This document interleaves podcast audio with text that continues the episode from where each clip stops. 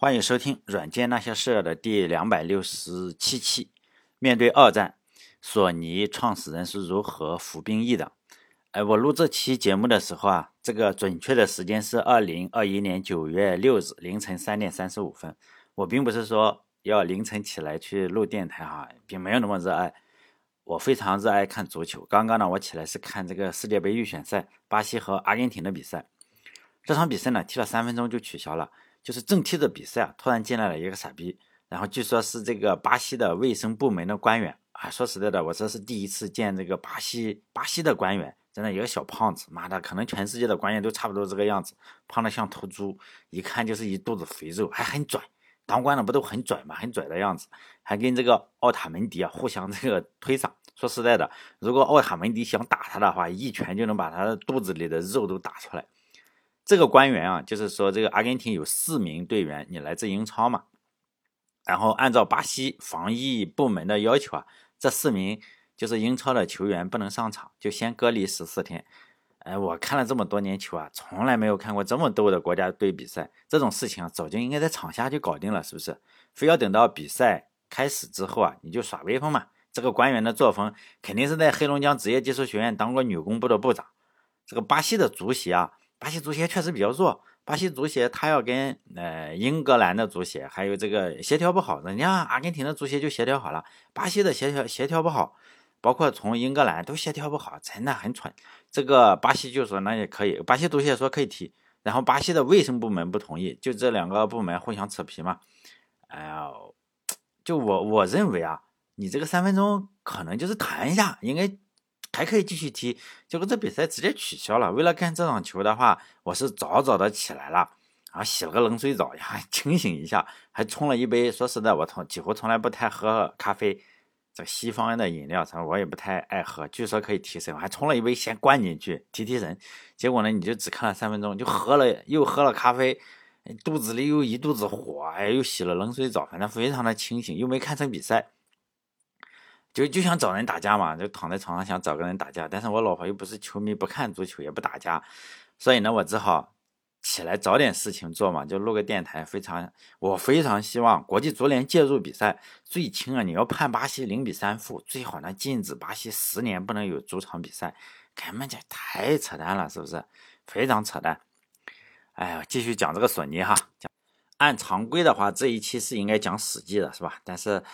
哎呀，这你这个心情不好是吧？你刚刚看球，再来再去讲讲索尼好了。就我们都知道，索尼是战后建立的公司，建立的时间呢，就是在一九四五年十月。日本投降的时间是一九四五年八月十五，也就是说呢，很很短，是不是？一个多月就开始要建索尼了。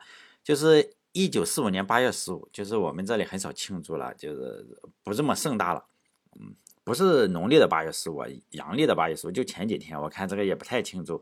在这一天的话，日本的天皇叫昭和天皇吧，然后在广播里就宣读了这个大东亚战争终结之诏书。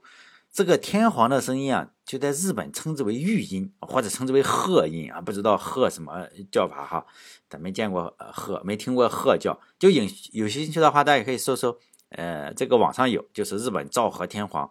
真的很难听，他的声音真的很难听，就像是重感冒了、重感冒了一样，这个鼻子不通气啊。如果他做电台的话，就是仅仅说这个声音的话，挨的骂肯定比我多。就现在，因为我声音也不好听，是吧？就是没有办法说这个普通话，因为很多人听电台就希望能听到就是中央广播电台那种声音，那种才可以，就是标准普通话，就是挨骂，就是说像我这种。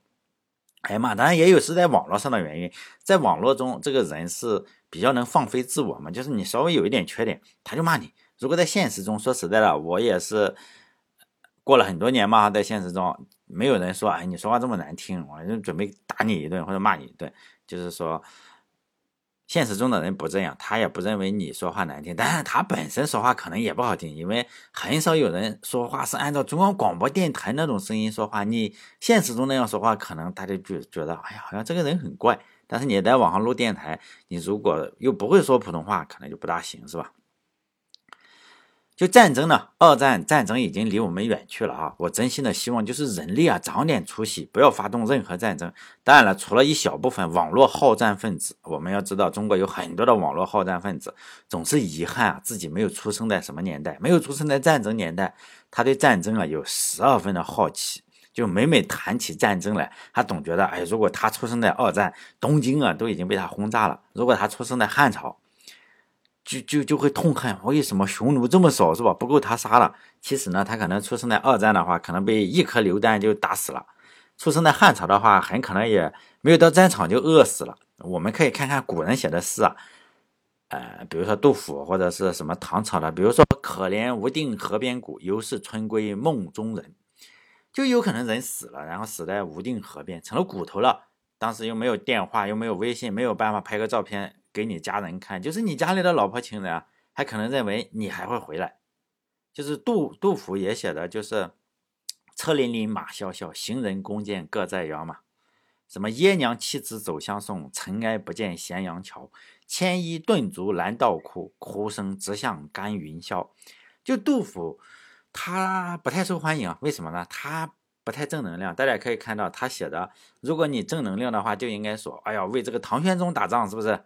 呃，他是这一段应该是写的为唐玄宗打仗，为唐玄宗打仗。哎呀，大家都应该是说，我保证回来啊，或者是什么，应该是喜气洋洋的样子才对，是不是？但是显然这里是什么？爷娘妻子走相送，然后尘埃不见咸阳桥，牵衣顿足拦道哭，哭声直上干云霄。也就是说，在古代打仗也是不是古来征战几人还呢？就这个样子。当然了。呃，过了很多很多年之后，我们再来看这个杜甫写的这个战争啊，基本上都是发生在什么地方？就唐玄宗那时候打仗发生在什么地方？山西，就挖呃煤老板这个地方，山西，还有陕西，就陕甘宁嘛。山西加上陕甘宁，还有就是青海那一片地方，现在属于中国的一部分了哈。这诗里毕竟写了叫“君不见青海头，古人呃古来白骨无人收”。当然立场不同的话，现在就有很多人说，哎，那个仗打得好，如果不打的话会怎么样？哎，这个样子，就给唐太宗也好，还是唐玄宗也好，汉武帝也好，就洗地嘛，说他们打仗是被迫的。其实呢，这几个人互相之间是看不上的。比如说唐太宗就看不上这个汉武帝，毕竟你打了一场战争，把全国人口打没了一半，你你的理由是我如果不打的话，人家就来屠杀我。实际上。你打了，你把全国的人口屠杀了一半，叫史书记载嘛？师出三十余年，天下户口减半，就一个灭霸嘛。我们现在想想，灭霸，灭霸不就是想想旨一打，人口减半？也就是说，这个汉武帝就是真实版的灭霸哈。哎，我就问你，你喜不喜欢灭霸？死谁不不好说，是不是？但他这个汉武帝这个灭霸，反正他想想肯定死不到我是吧？死其他人没关系。但站在反战的立场上的话，我就非常喜欢，因为我这个人是反战的，是吧？就是害怕死，然后也不希望有战争。我认为所有的战争，包括日本发生的战争，都是比较邪恶的。呃，你死那么多人，毕竟你不能从中读出，哎呀，特别好。但有有很多的好战分子确实喜欢打仗，就觉得哎，太打仗好。就是我站在反战的立场上，我就非常喜欢索尼创始人这个盛田昭夫的所作所为。如果你是个好战分子，就你就觉得哎打打是好，打这个是交流，是不是？很多年之后你也可能觉得中日战争，哎呀是好事，是不是？很多年很多年之后啊，比如说你现在很多人就觉得，哎呦这个汉武帝打山西是好，呃不是汉武帝，唐玄宗打山西是好事，打陕西是好事，就这个样子嘛。很多很多年之后，比如说一千年之后，很可能有人就觉得日本发动这个战争真是好事，但是我我对这种人就是。无语是不是？最好不要听我的电台是吧？你如果你是好战分子的话，是那种不用马革裹尸，什么可能就是无定河边骨的那一类人，你可能就是不喜欢升天造福。为什么呢？咱们也没什么话好说，你不喜欢就拉倒，是不是？盛田昭夫呢，很早他就发现了日本发动这场战争啊，不但会给世界带来灾难。而且会让日本招来就是灭顶之灾。基于这个信念，他在二战中的表现就是哪里安全去哪里，能跑就跑，能躲就躲。去你妈的天皇！你想作死呢，就不要拉上我。他在二战之中啊，距离前线最短就有几千公里，他不上前线，他有各种方法不上前线。他还有个短波收音机，就收听这个美国的新闻啊，收听盟国的新闻，因为。他都知道日本快完蛋了。日本那时候就是信息封锁嘛，就是你这个收音机就一个台，就天天只能听这个日本政府的电台，你听不了其他的嘛。天天是，嗯，战争胜利，战争胜利，原子弹都爆炸了。他说那不是没有爆炸，就是全是整假的。但是这个盛田昭夫呢，他有这个能翻墙是吧？就是能够有这个微波，就是。全频的电台，他有一个这样的收音机，然后他也听得懂英语，所以他都知道这个事情。我们可以看一下，在二战期间他做了什么事情。我是通过看他的自传和索尼的传记总结了一下，就是日本政府他当时上学，那时候上学一星一星期可能连一天都上不了。为什么？你要干活，你要干活造这个东西，比如说他他的老婆，呃，他的老婆给做这个飞机的机翼，就是做木工啊。那时候日本的就木工的。然后他呢做这个男的嘛，要做点就是与铁件加工这种的活，就给他一个钢锉，然后让他加工一些零件。他怎他怎么办？他就代工嘛，代工哈。如果大家看过《辛德勒名单》那部电影的话，我觉得他应该差不多类似，就是磨洋工，最后搞得这个车间里受不了了。为什么我我找你来是为了比如说造炮弹，结果呢你是一个。请来了一个爹，你又年轻，吃的又多，还吃白米饭，就是不出火。人家搞了十个弹头了，你在那里跟相面似的，拿着这个零件在那里东看看西看看，还要戳两刀，就跟那个谈恋爱一样。只干了几个星期就被开除了嘛，就原路说哇受不了，是不是你太牛逼？就原路退回了大学，就让他再去大学里。回到大学之后，他就去了实验室嘛，就研究光学方面的东西，比如说在高空拍照啊，可能不清晰。这个问题有没有解决，暂时不清楚哈。反正就算解决了，也用不上。为什么呢？日本军队是用不上，因为投降太早了嘛。因为他发现没有人管他是最好的，于是呢，他就假装自己是个海军的军官，给这个东京一所大学里打了个电话，就说我是这个海军军官，呃，我现在啊要要研究一个东西，然后让我们这里一个人员去哪里接，你要接收一个研究人员嘛。当然，接受的这个研研究人员就他自己。就他把自己派往了自己想去的那个大学，这个方法我觉得非常好哈。我曾经想用过，活学活用嘛。我大学毕业，比如说我找不到工作，我就假装某个领导的大秘书，给这个大公司打电话，让他们给我安排一个经理级别的活哈。结果呢，他们直接把电话挂了。后来我查了一下，哎，这个领导刚刚被双规，功课没做好。但是日本人也特别容易相信人啊。显然通过这个事情，你就可以看到特别容易相信人。中国可能他们就不会这个样子，所以这个方法只能在日本用。不得不说的话，盛田昭夫肯定不是一般人嘛，他去了一个三不管的地方，因为学校里啊认为我已经，他是军方派来的人，你干不干活，反正军方管用。军方呢认为他去了学校嘛，军方你去学校里我也管不到你，反正就只好只好发钱给他嘛，他。一个月写一份是报告出来，就相当于签个到是吧？写个报告出来。他呢就是和他的好朋友住在一起。他这个好朋友是什么？东京大学学法律的，学文科的啊，学学文科的比较崩溃。他去了海军，就他这个朋友去了海军。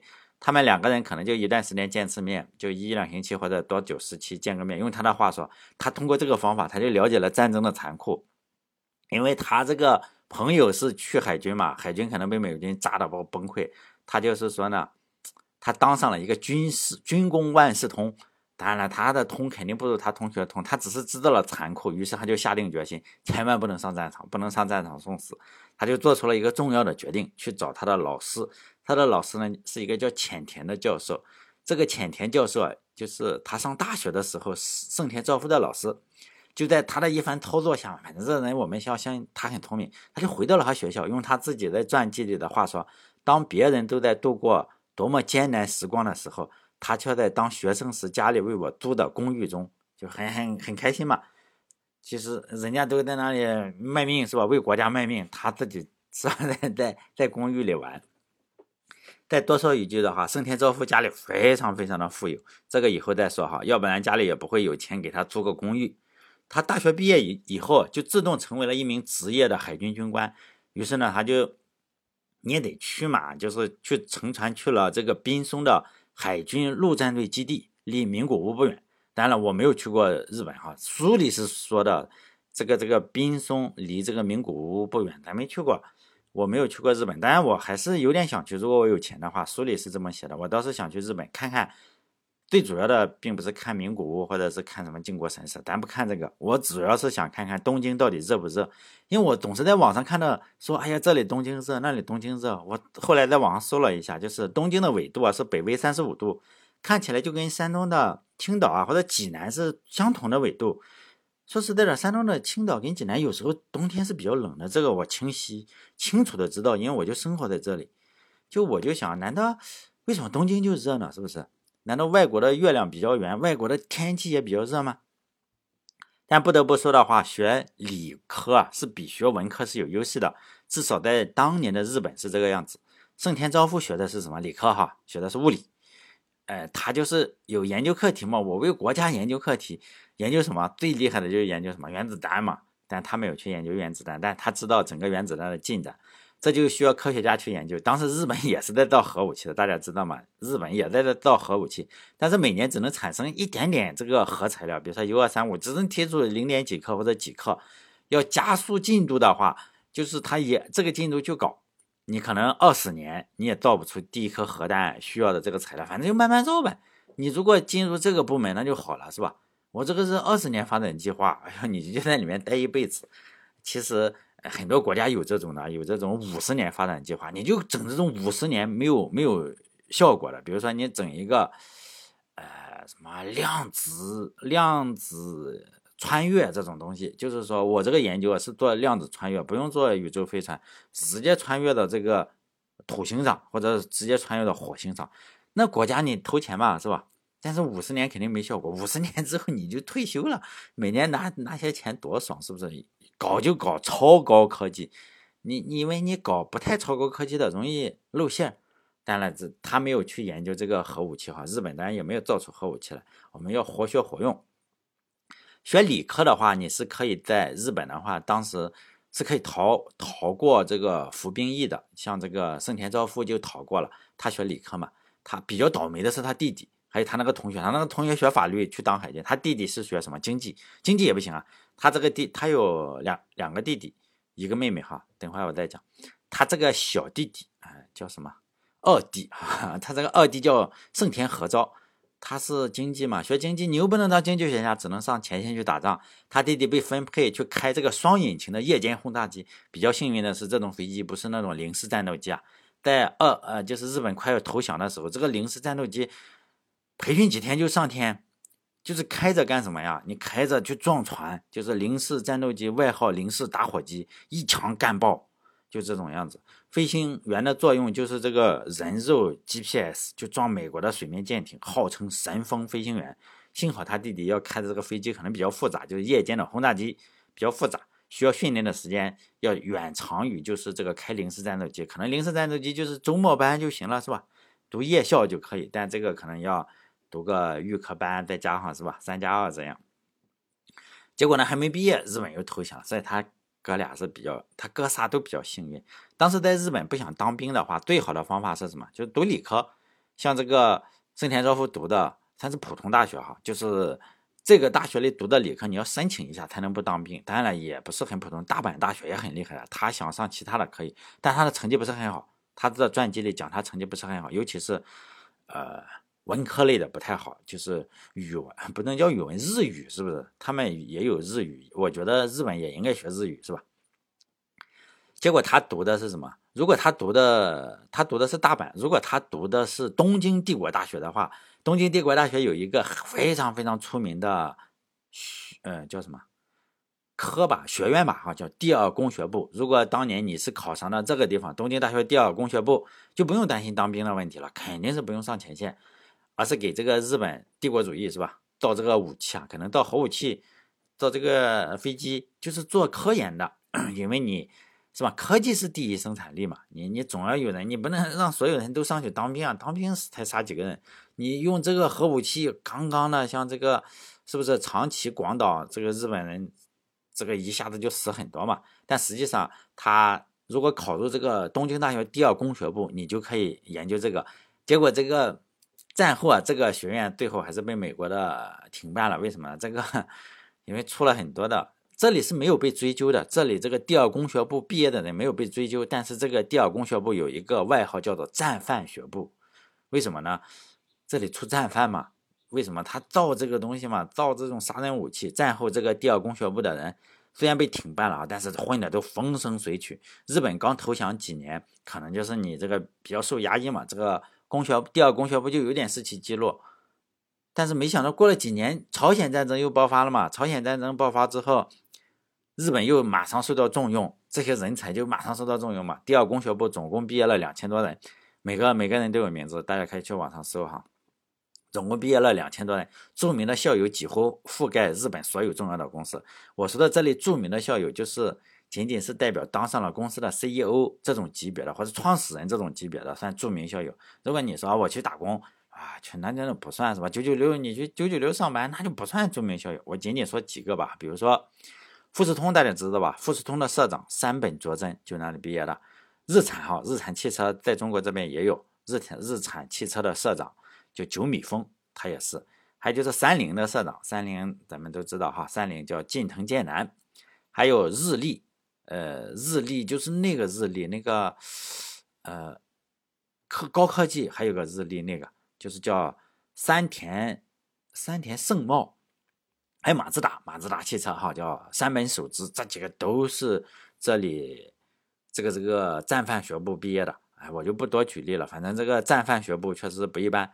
再来说这个盛田昭夫，他还有个小弟弟，说了一个弟弟了哈，还有个小弟弟，就是日本是没有计划生育的，他妈妈生了，呃，兄弟三个，再加上一个妹妹，他的妹妹叫盛田菊子。盛田菊子当然没什么好说的，但她嫁了个老公，她嫁了一个那个人叫做和富，这个和富是盛田家的邻居，就是隔两栋，隔两个。别墅吧，哈，他们家都是住的超大的别墅，就隔两个别墅，反正都是同一个富人区长大的。这个和夫跟这个盛田菊子是青梅竹马这一类的。他毕业于东京大学，就是这个和夫啊，哈，娶了菊子之后，他就和这个盛田昭夫一起建立了索尼嘛。这个人也是索尼的社长，就是大家可以看有个叫和夫的社长，一九七六年当的这个索尼的社长。这个留在以后一再说哈，很厉害，是他的妹夫，相当于他的妹夫，也是个牛人。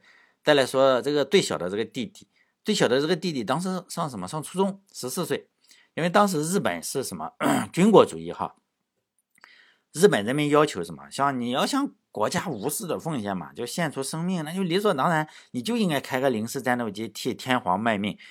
就这个小弟弟叫什么？叫盛田正明，当时十四岁就被军国主义一忽悠，你小孩，你像十四岁初中生。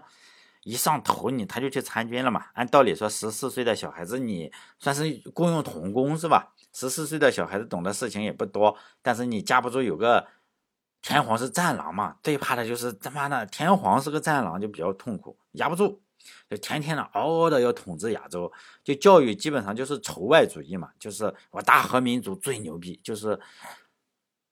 就是你你要糊弄人是什么？你就夸自己嘛，自我叫什么？表扬于自我表扬啊！大和民族最牛逼，要屹立于世界民族之林，就这个样子，就仇外教育嘛。然后显然这个盛田正明当年是非常好的，后来不了哈。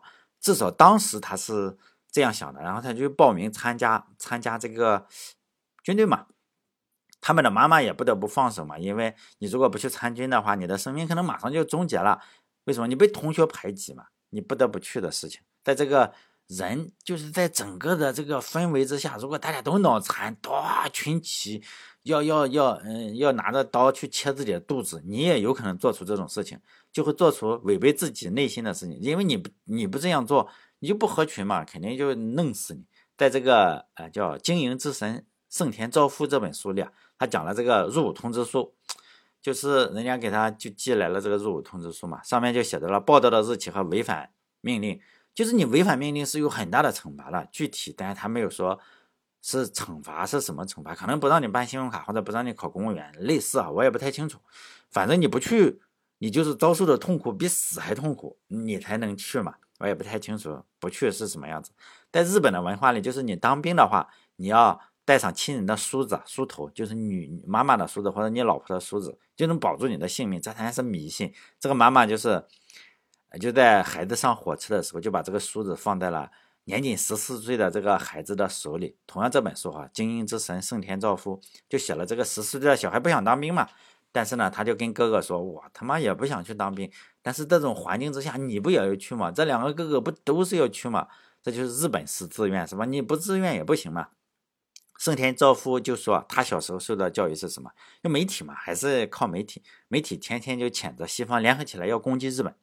日本为什么要侵华呢？就是日本是说，西方要进攻我们啊，我们就先主动打出去，就是要斗争嘛。日本就是为了防御西方的进攻，对日本的进攻啊，他们每周要接受两小时的呃军事训练。当时就是他只有十三岁，盛田昭夫只有十三岁的时候，是一九三四年。就说为什么进攻东北呢？哈，但对中国造成了巨大的伤害。但他们解释很好，就是说日本要被西方攻击，日本需要一个缓冲区。这个缓冲区呢，就是呃中国的东北。他为什么不在海上呢？你干嘛要非要霍霍中国呢？哎，搞不清楚啊。就是只要坚持不懈的胡扯，总是会有人信以为真嘛，就觉得我入侵中国，他不认为是入侵，就是还是保护中国的。我给你整个缓冲区。那我经济援助你，就是类似于这样，总是有人信以为真嘛，就甘愿为这个野心家，就这个天战狼天皇送上人头嘛。幸好的话是什么？圣田昭夫不相信啊，这个就比较好。为什么不相信？因为他聪明嘛。当然，我相信他聪明肯定是必须的。我认为最重要的一点就是他的家庭非常的富有，他知道外国是什么样子。他叔叔啊，他叔叔是在法国读书的。圣田昭夫的叔叔，他叔叔叫敬三九，就学油画的。他爷爷呢是用法国的技术造葡萄酒，反正整个家西化的非常严重啊。就是他爸爸是买这个欧洲的音响、录音机、钢琴，家里都有。他家还有一个网球场，就这个他家里非常富啊，有外国的汽车。家族里的人啊，就是有事没事的，像他叔叔，你就去法国留学了。当年去留个学还是比较花钱的，是吧？现在也比较花钱。就对这种非常富有并且知识非常，就是知识来源非常多、信息来源非常多的人啊，洗脑是非常困难的。当时日本就把收音机的频道锁了，就你只能听这几两个台，可能几个台咱不知道，反正你就只能听固定频道，就这几个，其他的地方的电台你不能收听。但是这个盛田昭夫不同啊，他有一台这个不锁屏的这个短波收音机，并且他英语非常好。就是首先呢，你要有这个设备，并且你要能听得懂。你如果说啊，我英语，你这二十六个字母都不行，你有个收音机也没用嘛，你你也听不懂。他就是能用短波收音机的人，就是眼界非常不一样了，是吧？不知道那时候有没有人嘲笑他？你用不锁屏的这个短波收音机，肯定就是不爱大日本帝国。就想洗脑的话，一定要把这个信息源给日本人卡住，就编造这个信息茧房嘛。只有不透明的信息源，就是你可不就你如果就是眼睛被人捂住，耳朵被人捂住，可不人家怎么骗你就怎么骗你嘛。只可惜这种方法就对盛田昭夫是不敢用的。就是比如说日本政府说你这个日本啊是要侵略，呃，这个西方要侵略我们，呃，侵略我们为什么？西方很坏呀，所以呢我们要进攻这个中国，也不能叫进攻，我们要保护中国，我要保护东亚文化，叫大东亚共荣圈。就是说要给日本搞一个缓冲区，这个盛田昭夫就不管用，为啥呢？因为妈的去过去过国外，是不是？你见过？因为我叔叔就在法国学油画，我邻居对他邻居也比较厉害，他邻居是呃丰田汽车公司的第一代社长，叫丰田利三郎，但他父亲就是跟这个关系都非常好，他父亲还跟美国福特公司这个经销商都是朋友。就是总代理可能是，就家里有两辆汽车，一辆是福特，一辆是别克。那个年代非常的富有。就盛田昭夫也是从从小就出国旅游嘛，来过这个，来过东北，他来过东北，去过朝鲜，去过很多的地方。然后他发现哇，那里的人被日本欺压的不行，他就觉得 日本这么坏，就这个样子。见过世面的事情，他就不容易受到骗嘛，不容易受骗。就军国主义，实际上他最害怕真相嘛。你只要了解了真相，这些谎言也就不值得一提嘛。军国主义最终的目的，它实际上是让你心甘情愿的送上自己的脑袋，为天皇效忠。我们可以看日本的人最后，哎，那个那个有一个日本天那个军神打那个日俄战争的那个军神叫什么？最后不是天皇死了，他跟他老婆哇，一个拉肚子，一个上吊，哎，然后自杀了，搞成了军神。然后他儿子还死在了中国这边，我忘记名字了哈，这还日本人名字记不住，就是。日本最终的目的啊，他还是就是希望能培养这么一群，就是为天皇效忠的人。通过手段，当然就是说，你要不停的骗嘛。咱一般人谁管你天皇算个鸟东西嘛？就欧美就是你要人家要欺负我们日本了，天皇能保护你，实际上 天皇啥也没保护，反而天皇让日本遭受了巨大的损失，挨了好几颗，挨了两颗原子弹，东京还被炸了，各个地方被炸了。就人在没有见识的时候是非常容易的恨另一群他从来没有见过面的人，呃，这个总觉得哎那些没有见过面面的西方人啊是要来欺负日本人。对战争的来说，这个盛田昭夫不同，他对这个天皇认识的很深刻，他就他说这个天皇是个懦夫嘛。他说：“这个包括懦夫在内的任何人，都可以发动战争，因为这个他就说懦夫在内的任何人都发动战争。但是你想要结束战争的话，却需要得到胜利者的同意。就你最后你结束不了，为什么？因为欧美他妈按住你使劲干，最终呢，人家要同意了，你才能结束战争。好，这一期就到这里，下一期的话，我们来讲讲这家富豪他的家庭状况，真的是富豪，超级富豪。”呃，最后希望大家关注我的微信公众号，叫“软件那些事”啊，六个字哈，“软件那些事”。好，这一期到这里，再见。